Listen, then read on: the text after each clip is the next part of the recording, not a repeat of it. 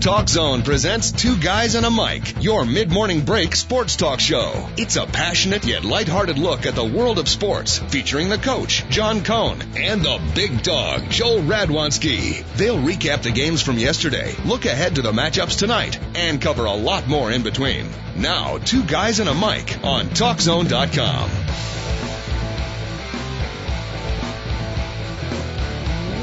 The Two Guys and a Mic Show. Another weekend gone by, another week upon us. More hopes and dreams to be made on the week of uh, January 23rd.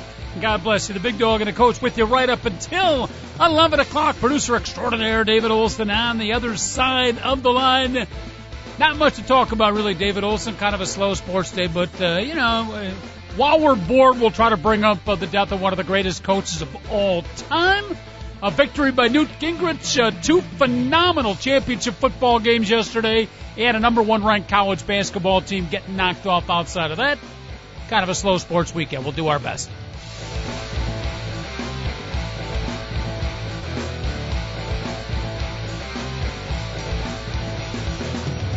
We should mention, uh, speaking of number one uh, seeds and unbeatable teams getting knocked off early this morning. It was yesterday there, it was morning here, it was late night there, it was overnight here, whatever the heck time difference it was. But uh, if you're an Australian Open follower, I hate to break the news to you. But early this morning, and I think the big dog is on the line. The big dog, a big fan of Serena Williams. Serena Williams, unstoppable for through her first three matchups, got defeated got beaten in round four by someone who I won't even try to pronounce her last name, but she played pretty well. Big dog Joel Radwanski, my partner, checking in. Hope you had a great weekend, dog, and uh, two phenomenal games yesterday. How are you, buddy? Yeah, two absolutely phenomenal games, Zeal. I don't know if I call myself a, a big fan of Serena, but didn't we all kind of see that coming right before the tournament? She's like, yeah, I don't even like tennis doing this because I make money at it. Maybe before, but the way she played the first three matches and absolutely obliterated opponents, no, I, I think uh, many people were saying, you know what, she's gonna, she's just gonna walk through this thing, but uh, lost early this morning. Sorry to, to wake you up on the bad side, my friend. Yeah, well, I, I, I've been up since six fifteen this morning, so I'm What? surprised. I I went to bed last night at about eleven. That's the earliest I've been to bed since I think I've been seven years old.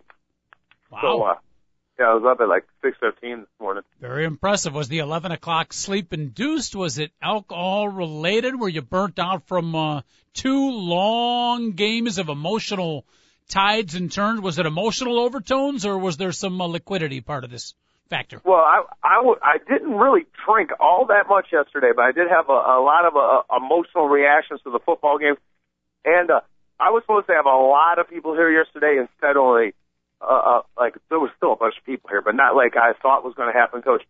I, I got to tell you something. The ups and downs, the, we had it was like split evenly who was rooting for each team Yep. during the game.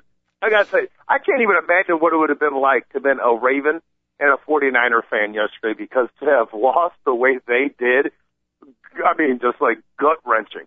If you're the Ra- if you're a Raven fan, right in the middle of the third quarter, you had to have been like, we're going to win this game. We're playing better than the Patriots are now. And then, wow, all they always say, oh, it always comes down to one play.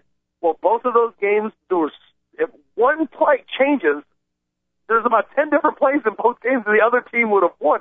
Truly an amazing uh, day of championship football yesterday. Yeah, it was, it, was, it was quality stuff, no doubt about it. Our phone lines are open. Fans out there, you watch the games, you want to talk about it with the dog and the coach. User friendly sports talk radio. That would, that's what we call your, call ourselves.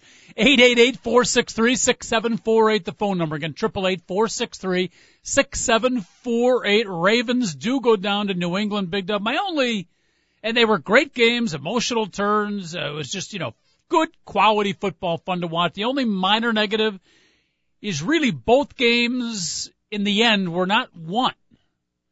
They were kind of lost on a Yeah, missed a missed field goal and, and a fumble. You would have liked to seen a great play to win the game, but both games were kind of you know backdoor entries. But they were great games.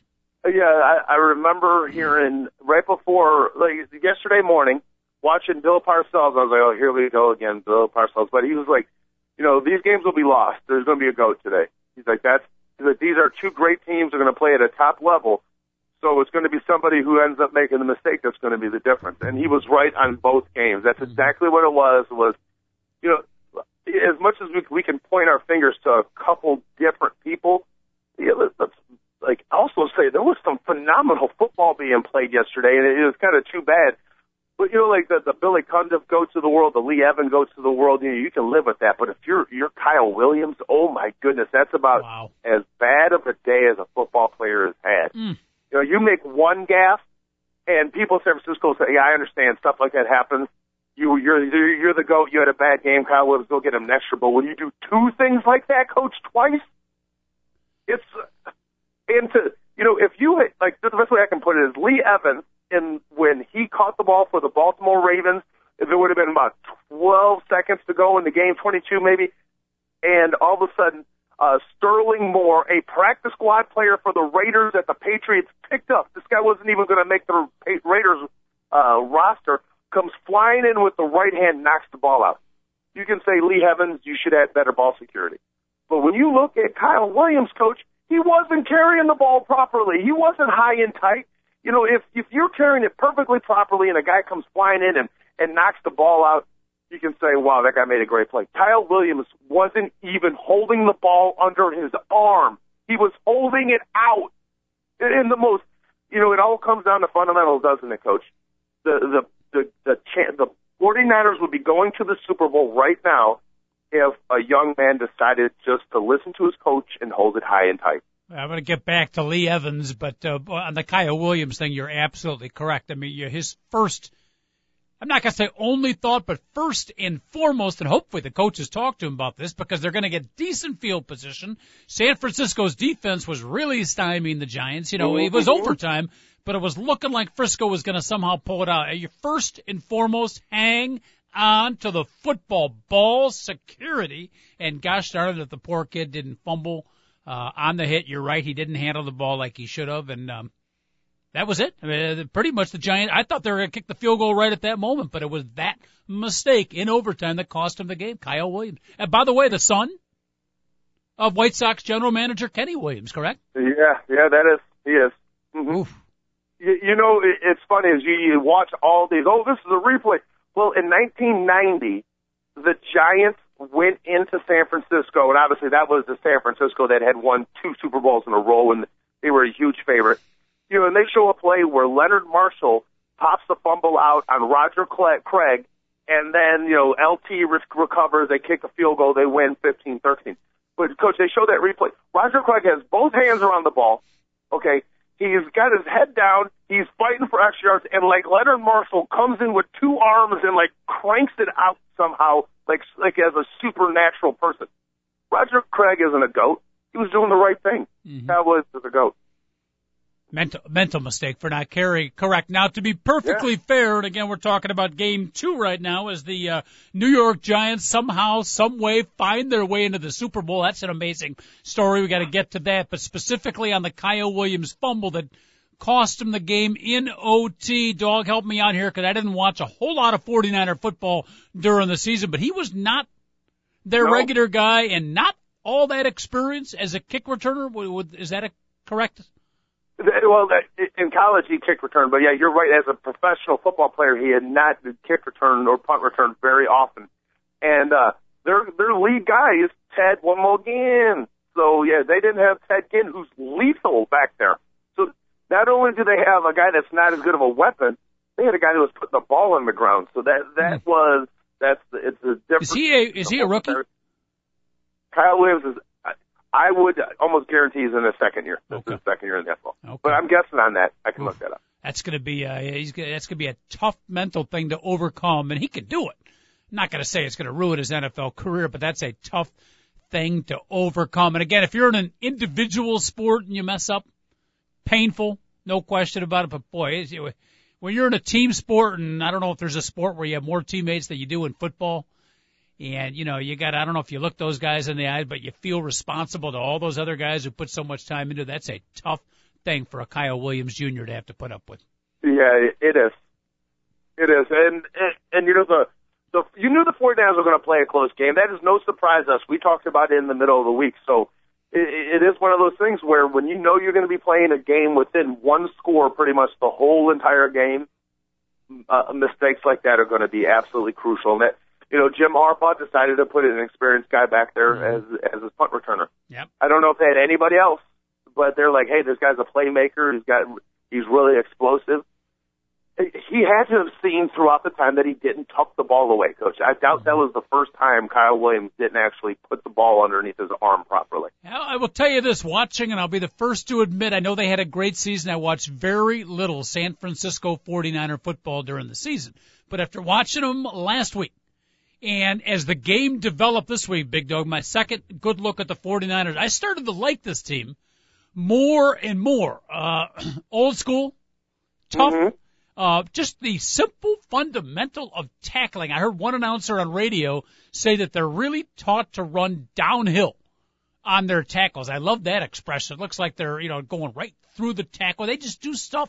They're old school. They're, they're, they're just a blue collar football team. The quarterback, you know, kind of a story where he was written off and now is, you know, maybe breaking out of the shell. They got a legitimate running game. They don't have the showy wide receivers. So I found myself, uh, as the game developed, rooting more and more for the San Francisco 49ers. Appreciate their style of football. Now, now, coach, you think I get excited and passionate about football on air? You, you've never even watched a football game with me. You have you have no idea how I get it, into it. I'm so glad you brought up the 49ers tackling, and uh, that somebody said downhill.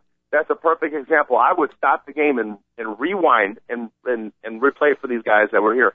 How when Bowman and Willis tackle you, if you watch around, if you watch highlights, you'll see sometimes when a guy hits somebody, they immediately like fall to the ground. So as they're tackling people, like their knees hit, and then they dra- then they drag for a while. When you watch 49ers people, they drop their hips, they explode, and they hit people, and they keep driving their feet as they're running through the guy that is that they're tackling.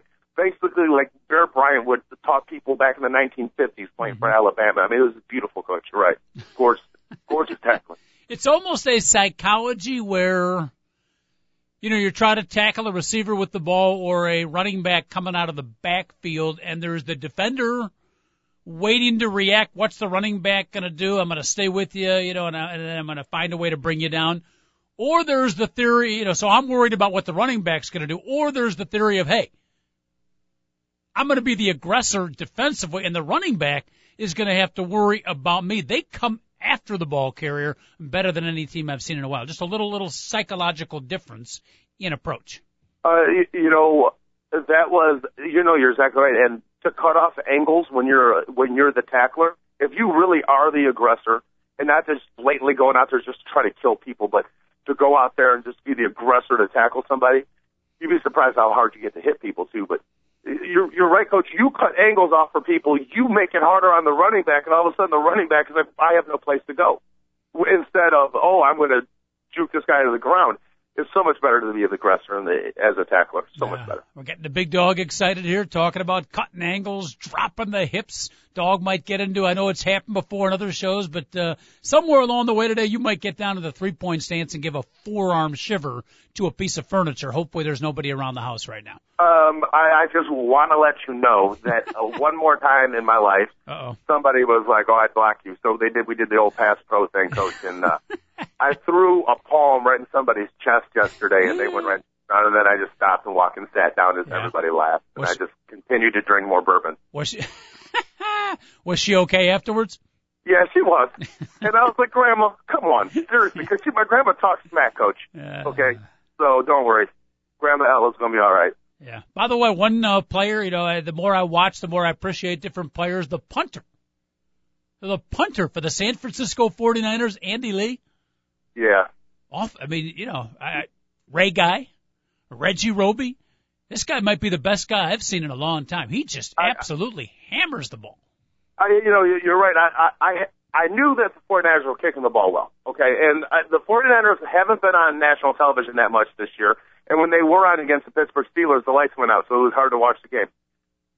I thought Shane Lechler was the best punter in the game of football. But after watching the 49ers the last two games, the best punter in the game of football is the all first team all pro punter for the 49ers, Andy Lee. Yep. And my goodness, he's their best offensive player. Uh, you know, the best compliment I can give Andy Lee is a blind person. A blind person could pick out Andy Lee as the best punter in the NFL. I mean, there, there's a nice little snap, crackle, pop when he hits that puppy. But uh, Not that he was a big difference in that game, but uh, hey, Giants No, no, find a way to win, Big Dog. We're talking about a team, uh, David Olson. We remember back what uh, early November, about the midpoint of the season, Giants went into a lose streak. I remember talking about a coach. You know, we had a little segment which coaches could go. Tom Coughlin, at that point, he was a candidate to be fired, and the Giants were headed downhill. It's amazing. It's amazing that they are now in the Super Bowl. and he is now, and I could have the statistic wrong, but he has now won more road playoff games than any other coach in history. Wow. That, that would make sense because if you think about it, because Eli Manning has the most road playoff wins of any quarterback in history. So, uh, and if I'm, they, I, I know Jacksonville Jaguars when Tom Coughlin was uh, coaching there. He won as the Jacksonville Jaguars at Denver. Do you guys remember that game in 1996? And that's a road win right there. So that's Mhm. a couple more besides all that he has with Eli Manning as the quarterback right now. Right. I think he, I think he surpassed Tom Landry.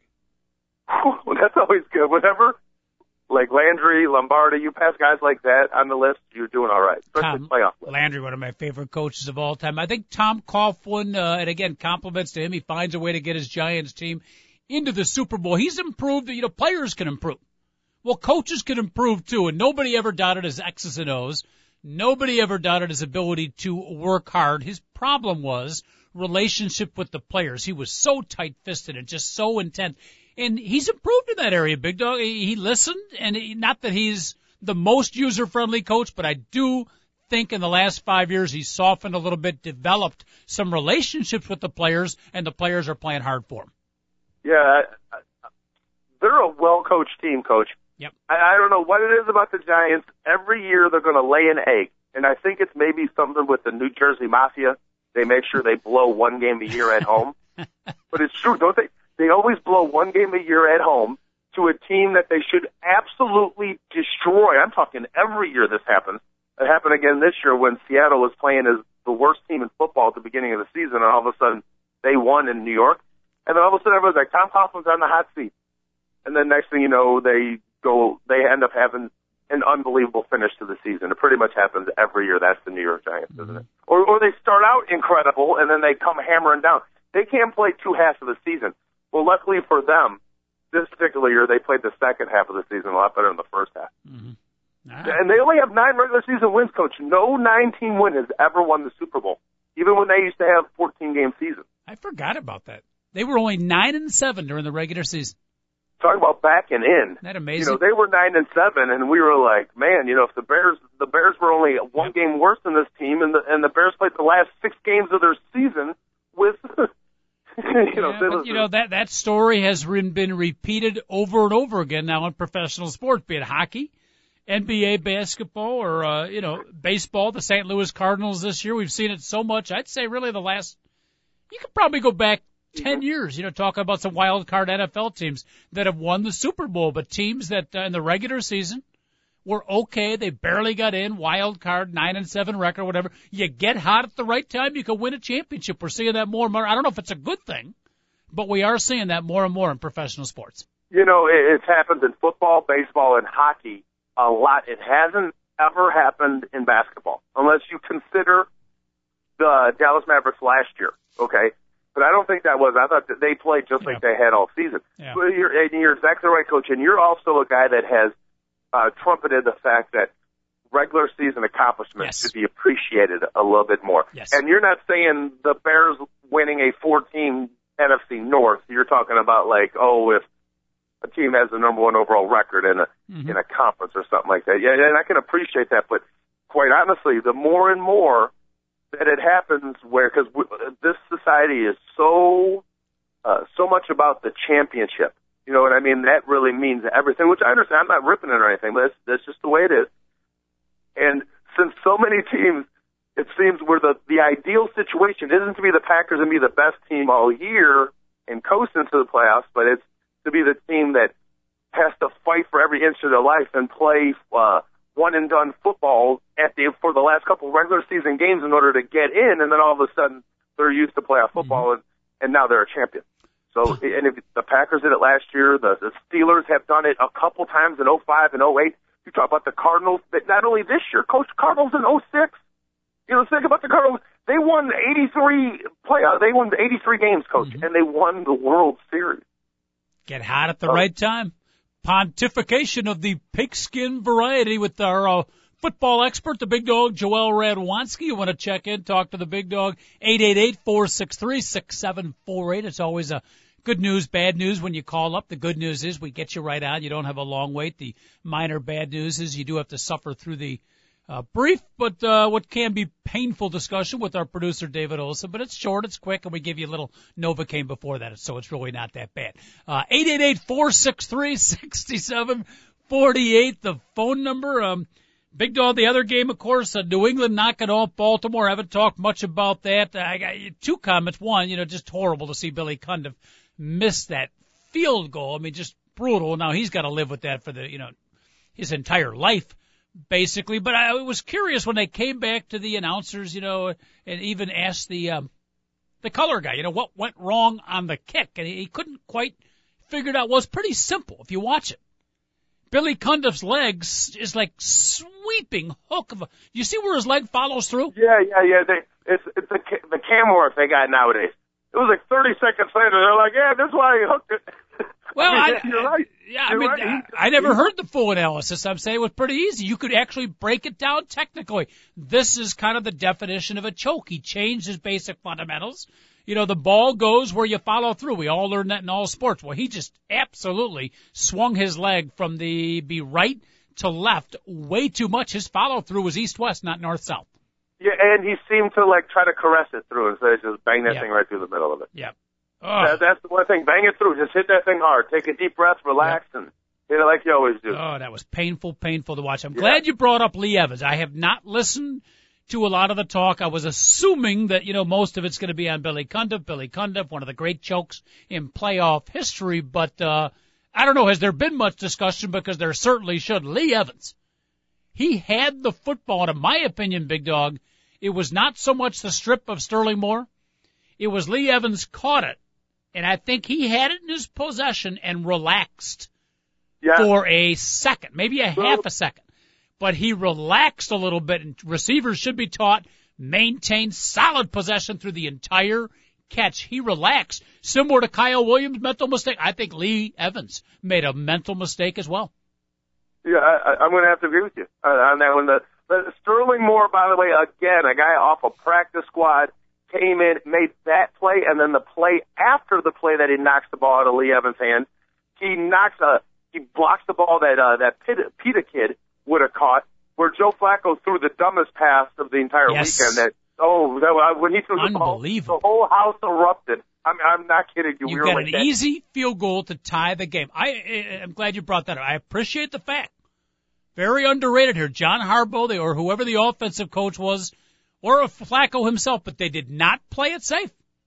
They, you know, they had the field goal to send it in overtime. You got a gotta young quarterback. The there. I mean, the you got to beat the Patriots there, coach. It was the right call to go for Well, the it's touchdown. easy for you to say sitting there, big dog. I think a, not when, a, not when a field goal only ties you, coach. I think a lot of coaches and a lot of teams would have played it a lot more conservatively. I and they, would- appreciate. they would be wrong, and they would be wrong. You and I Well, would be I- right by realizing that going for the touchdown there Yeah.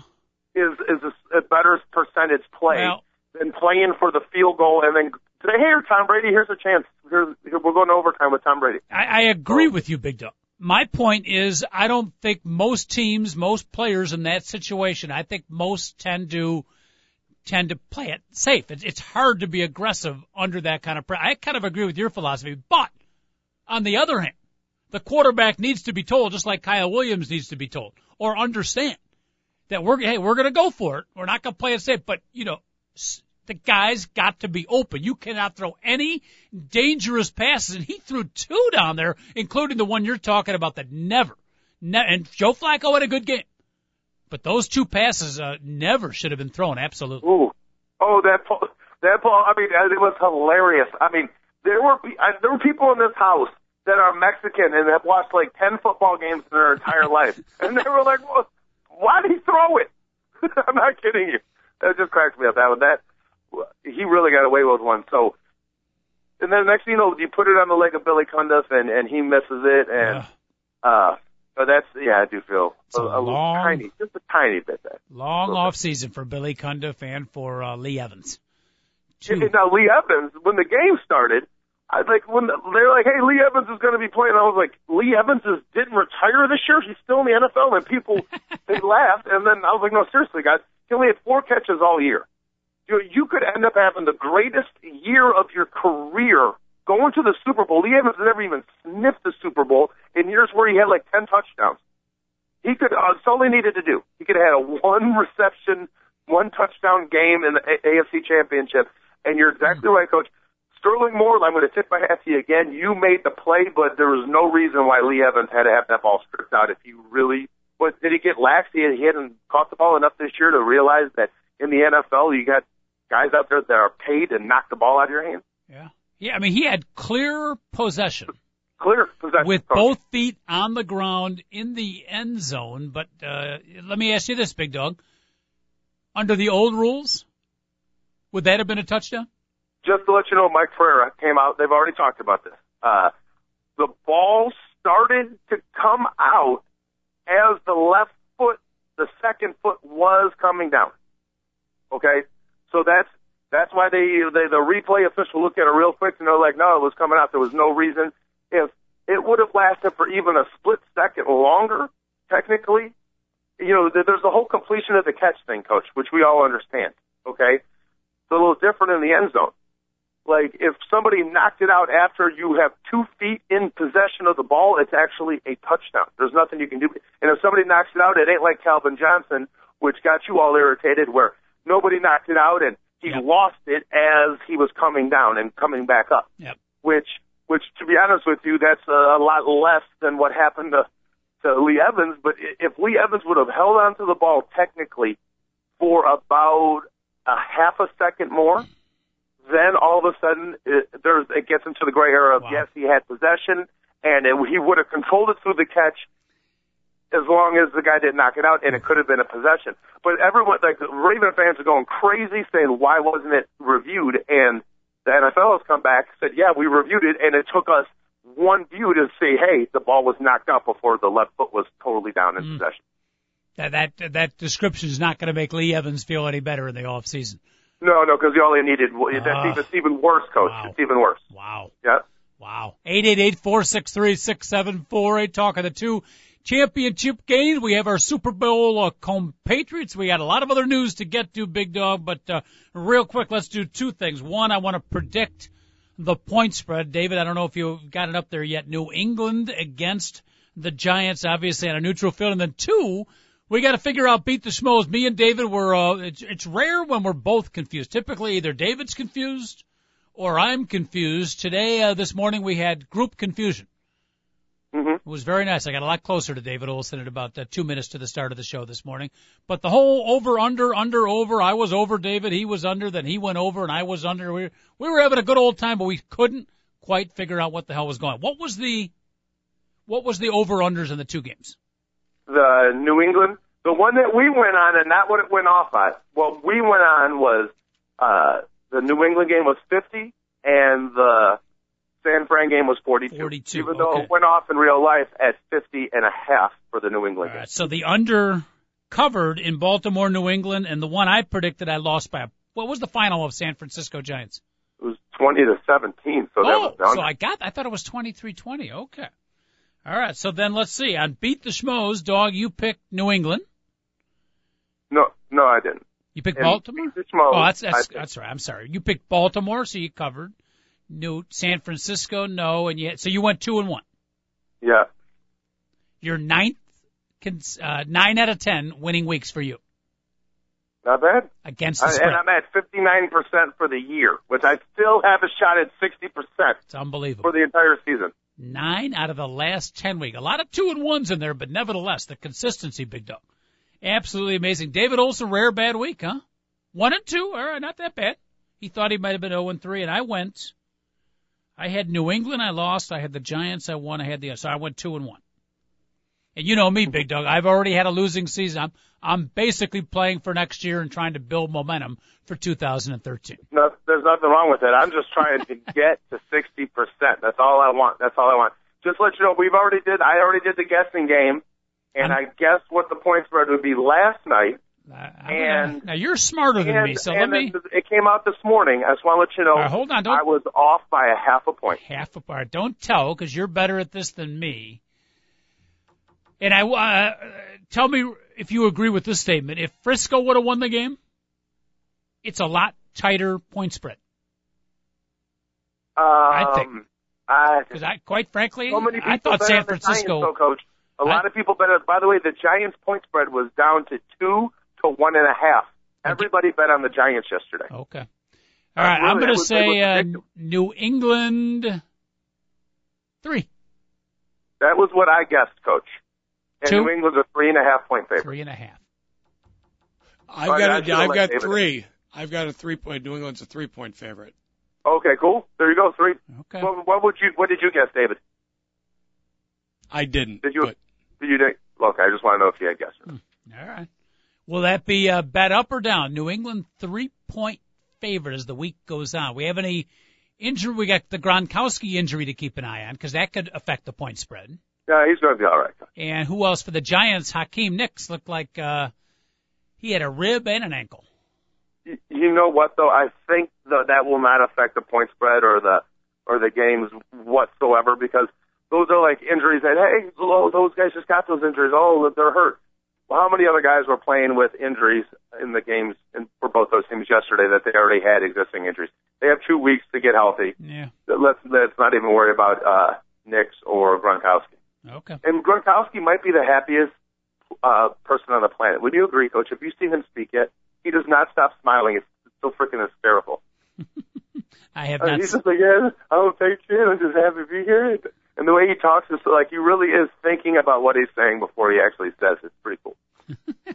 Uh, a couple other quick news and notes before we uh, move on from the pro football, where a lot of other stuff happened. But just on the coaching front, Big Dog, it looks like Joe Philbin is the leading candidate for the Miami Dolphin job. Can you imagine uh, your son tragically dies at the age of 21, and a week later you are interviewing an elite candidate for the job that you've always dreamed of, your first head coaching job? It just the emotions, obviously the tragedy much more significant than any coaching job, but an amazing week, sadly, for Joe Philbin. Uh, the the the Miami ownership had talked to him, and they're like, uh, "So we understand what you're going through," and they're like, "Do you, do you think you'll be able to coach next year?" And they're like, "That's all I want to do." And I kind of want to get out of Green Bay. And he had talked to the family, and they were like, "Yes, please." Let's just, they wanted to get. I, I don't blame them. Mm-hmm. That's could be the best thing that ever happened to that family is Mm. uh, not that there's anything wrong with Green Bay or Wisconsin or anything like that, but just kind of be There's- almost like a fresh start. You know what I mean? There's Obviously, no ice, no ice fishing in uh, Miami.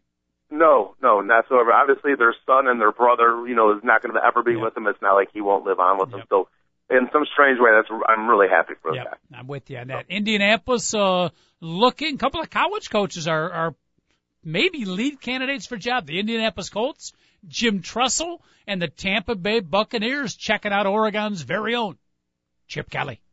Chip Kelly said he does not want to have his uh, offense exposed to the NFL just yet.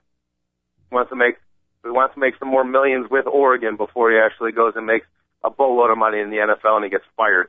You know, so he'll like he'll hopefully for him, he's thinking about winning uh, two or three more Pac-10 championships over the next five or six years while while uh, SEC, uh, excuse me, USC is starting to get back. He can win one national title, and if he does, he'll get a huge payday in the NFL. He'll get like a six-year, forty million dollar package, coach. So And he about- he has definitively turned down Tampa Bay. Your sources, Yes, yes, yeah. your sources he have told you. And you know, about game five, a week of the season two, they're going to be like, "This guy's horrible," and they're going to fire him with thirty million dollars owed to him on the contract. Watch, I'm I'm I'm I'm predicting his future five or six years from now when we're still doing this show. Uh-huh. Interesting. All right, cart that up, David. We'll save it for five years. All right. More significantly, one of the uh, and I'll say I'll make the statement absolutely one of the all-time great coaches, pro, college, high school, you name the sport. One of the great coaches of all time at the age of 85 passed away over the weekend. Big dog Joe Paterno, 46 years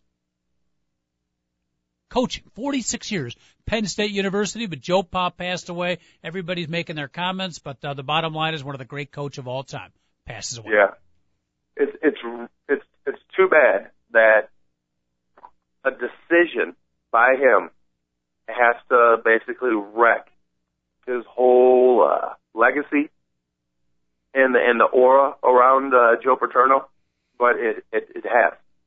And whether I mean it's too bad that we just can't use Joe Paterno as like this shining example of everything that's good about college athletics and education, but we can't do that anymore because well. his decision not to come forward. And it's I mean, can we really? Can, or is it yeah. or is Joe Paterno the greatest example of if you really are a man of integrity, you have to do it with, through everything, and if you don't, eventually one day you'll you'll be shamed.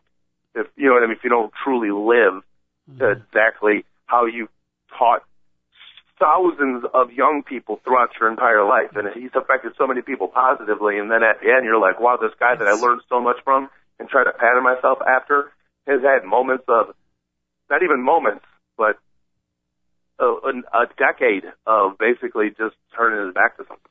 Yeah, and I don't even know how conscious he was or conscious the decision was. Let me remind people out there that Joe Paterno was not the one found guilty of any wrongdoing. So I mean, he was he wasn't the one who molested the kids. I just want to remind you. no, remind he's the one that covered it up for ten years. Well, yeah. I, you know so, what? Don't tell me. Okay, so in 2005, when they go the, the January of 06, they go play one of the best teams in the country, Florida State, and he figures out a way to to stifle their particular offense and move the ball in their defense. But but at that time, he didn't have enough faculties to figure out that it's bad that somebody raped a boy in his football uh, building. Mm-hmm. So I mean, it's that's what I'm saying. It's just, it's really, really. I, I have. I'm so conflicted about this coach. Uh, I'm so I'm, conflicted I'm, because I'm, the man was held to the highest standards of class and integrity, and he and he expected his players to live up to. You know, if you come to Penn State, you graduate, and then you go out and you get a job, and then you do what I did, which is make an impact on people's lives, which is great. And then you find out all this. Then this happens, like one of the greatest of all heinous things that could happen and, and you can say, yeah, he didn't do it. I know he didn't do it, coach, but it's, you know, it's, I'm like watching this and I'm like, man, this is like one guy I would have loved to have just, you know, like been able to tell my kids about and all that. I mean, like, what am I going to tell my kids? Joe Paterno is a lesson. So if you, you know, you don't just expect, oh, this guy's a great person because everybody else says he's a great person because you don't know the type of stuff that's really behind those doors. It's like just another thing of be careful who you idolize and worship yeah. nowadays, everybody, because Joe Paterno is nowhere near the man that we thought he was. And I don't well, care what anybody says. I'll, oh, it's one mistake. Well, that that's a pretty bad mistake, coach. I'll disagree with you there. I think he's close to the man that we thought he was. I agree with you. It's a shame that uh, it happened at the end, and there's some fault on his part. I just, uh, uh, I'm less conflicted than you are. And keep in mind, I'm not saying I'm not conflicted. I'm just significantly less conflicted than you and some of the media. And I think the media have hyped people up a little bit. There's the negative there, but to me, it does not wash away the many great things that the guy did, the way he's influenced people's lives, and uh, you know, been a, not just a great X's and O's coach, but you talk to the players that played for him. Pretty good influence on their lives, taught them the good lessons and stuff like that. That does not take away. Again, he was not the one who did the molesting how much he actively covered up consciously, deceivingly covered up. I still question, uh, you know, the conscious cover up, for lack of a better words, of Joe. I don't want to get in the whole thing, but I don't think there was this big conspiracy thing. With Joe Pa, I think it was out of sight, out of mind. It was a mistake. He shouldn't have done that. But 46 years of great work. I, the best way I can sum it up, Big Dog, I'm a lot less conflicted than you and many of the other people out there. Okay, I, I can appreciate that because, uh, heck, he was the embodiment of everything you wanted a, uh, you know, a college coach slash educator to be. Because that's that's the way it always seemed to be. You know, the the Penn State guys, you know, their football team, they always got away with a lot more than you would ever think. They always had the choir boy, choir boy uh, reputation. But everything I've ever heard, like reading Brian Bosworth's book, they were talking about how everyone said at Oklahoma we were crazy and wild. He's like, you know, when we played uh, Penn State in in the Orange Bowl, those guys were out every single night partying and getting in fights in the streets, and you know, and everybody acting like we were the bad guys. And that wasn't the first time I'd ever heard this about like Penn State football players. It's it's just strange that before any of this stuff happened, okay, Penn State always had this long and storied tradition of covering up incidents in their football program, and and nobody would ever be ever uh, suspended in terms of what do you call uh, punishment. Punishment was running stairs and stuff for for Paterno. So they, it's funny, they, you know, he was class and he was, oh, well, it, it comes out that you know what, maybe he didn't cheat, maybe he didn't pay players, you know, and his players graduated, but you know what, there was a you know, if his if his player beat up a, a guy at a party that uh, that was looking at his girlfriend, well, he didn't even care. Stuff like that happened perennially. Traditionally at Penn State, it was mm-hmm. always covered up by Paterno. So I don't think he's as as first class as you. I think he's more win at all costs. And part of winning is to act like, hey, you know, you got to do it. You have to have character and you have attitude, leadership, yeah. you know, discipline. So I, I, to me, he's like almost turned into like a joke of what everything is wrong about college football. Right. Joe Paterno uh, passing away at the age 85 over the weekend. David Olson, producer. We give David a lot of re- responsibilities. Amongst them, our medical expert here on the Two Guys in a Mic show. I haven't heard this talked about, but I'm curious what part I mean, the, the guy had his health problems, but never, you know, it was the hip or the foot. Joe your, Paterno could beat any health problem, coach. Exactly. Right. What what part did this demise of his coaching career have into the fact that his health diminished so quick? Coincidence? Uh, a little bit? No, no, no, no. I think I think what he was going through contributed to it. 100%. Direct correlation. Oh, oh absolutely. Me, absolutely. Let, let me confirm it for both of you guys. Brent Musburger, when talking about the legendary coach yesterday, flat out said he asked coach, "Why do you keep on coaching?" And Paterno responded to Brent Musburger, "I saw what happened to Bear Bryant, and I don't want to die." And he says, "I don't like I don't like to golf." He he said blah blah blah blah. He's like, "All I like to do is coach football and hang out here at Penn State." He's like, "I will die if they take it away." Todd Blackledge flat out said he died of a broken heart, which I agree. Wow. And then and then Lou Holtz said, you know, he brought up Bear Bryant. I remember Bear Bryant, and this happening because I'm a diehard Illinois fan. They Illinois played Alabama in, in Bear Bryant's last game. Forty days after the Liberty Bowl, he died. Bear Bryant died, and uh, Lou Holtz said uh, off camera. He brought this up yesterday. As soon as they fired uh, Joe Paterno, he turned to Rece Davis and Mark May and said the man has less than six months to live.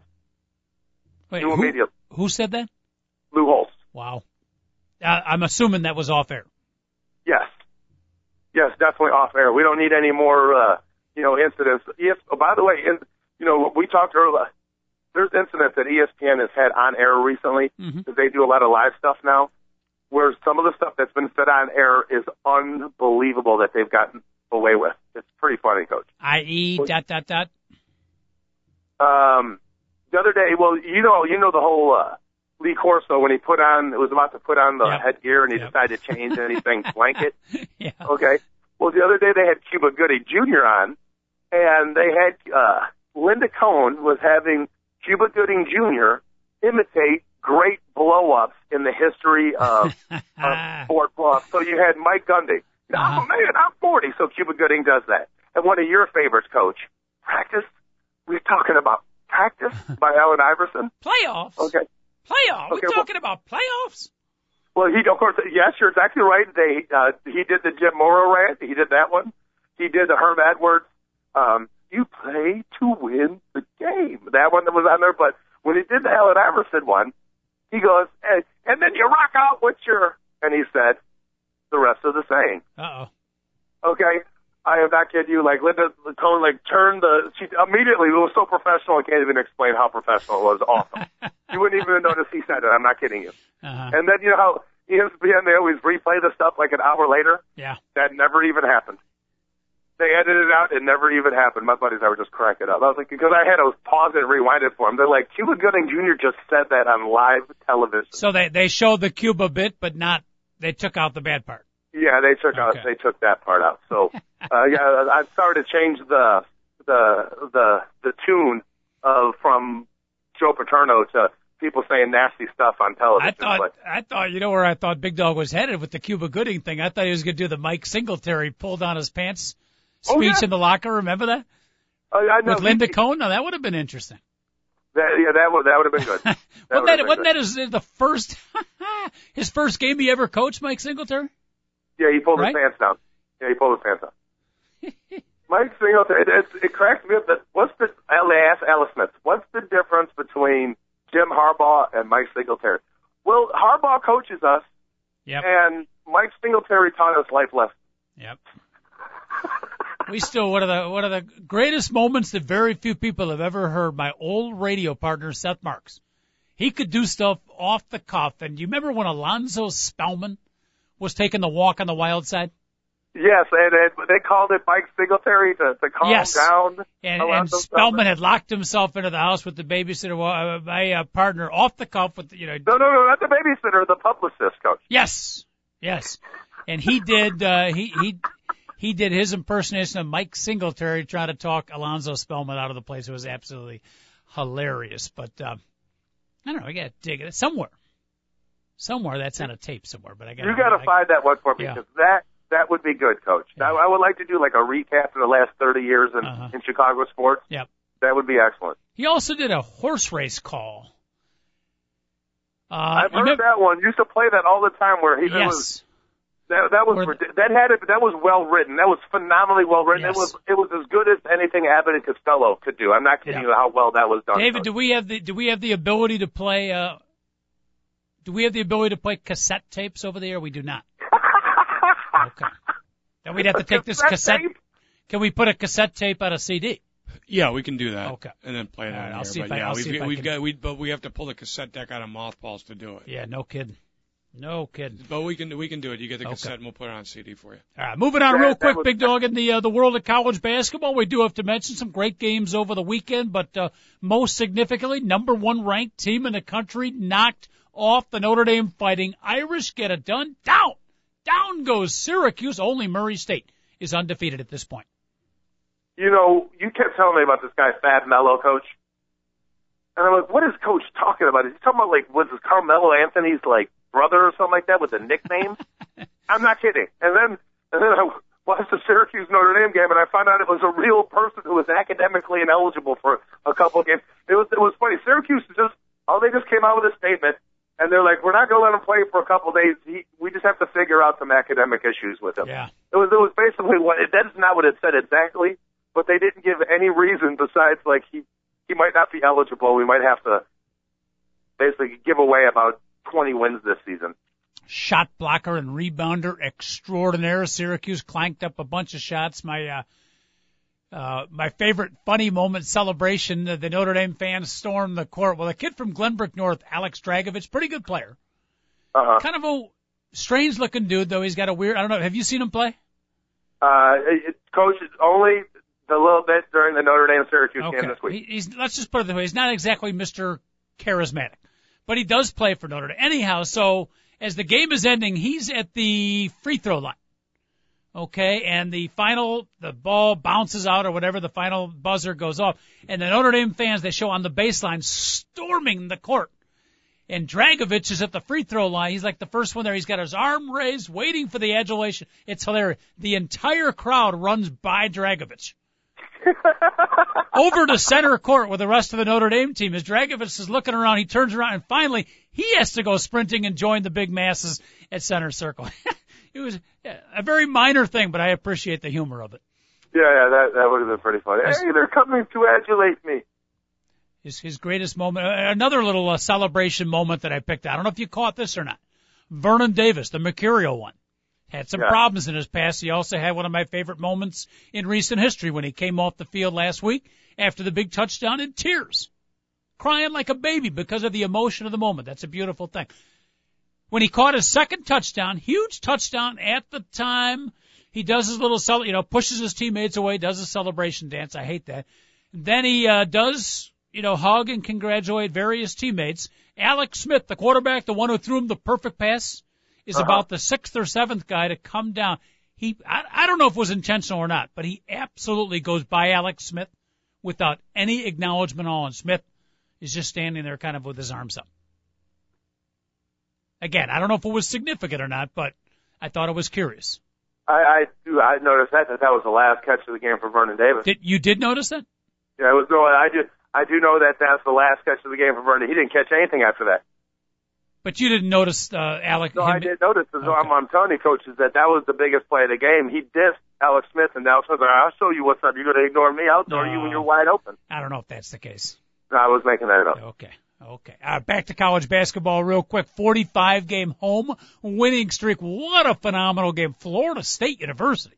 Leonard Hamilton and the boys, they can play at Duke 45 game home streak, a buzzer beater to win it for the Seminole. I almost said the Sun Devil. For the Seminoles, big dog. Did you get a chance to watch that shot?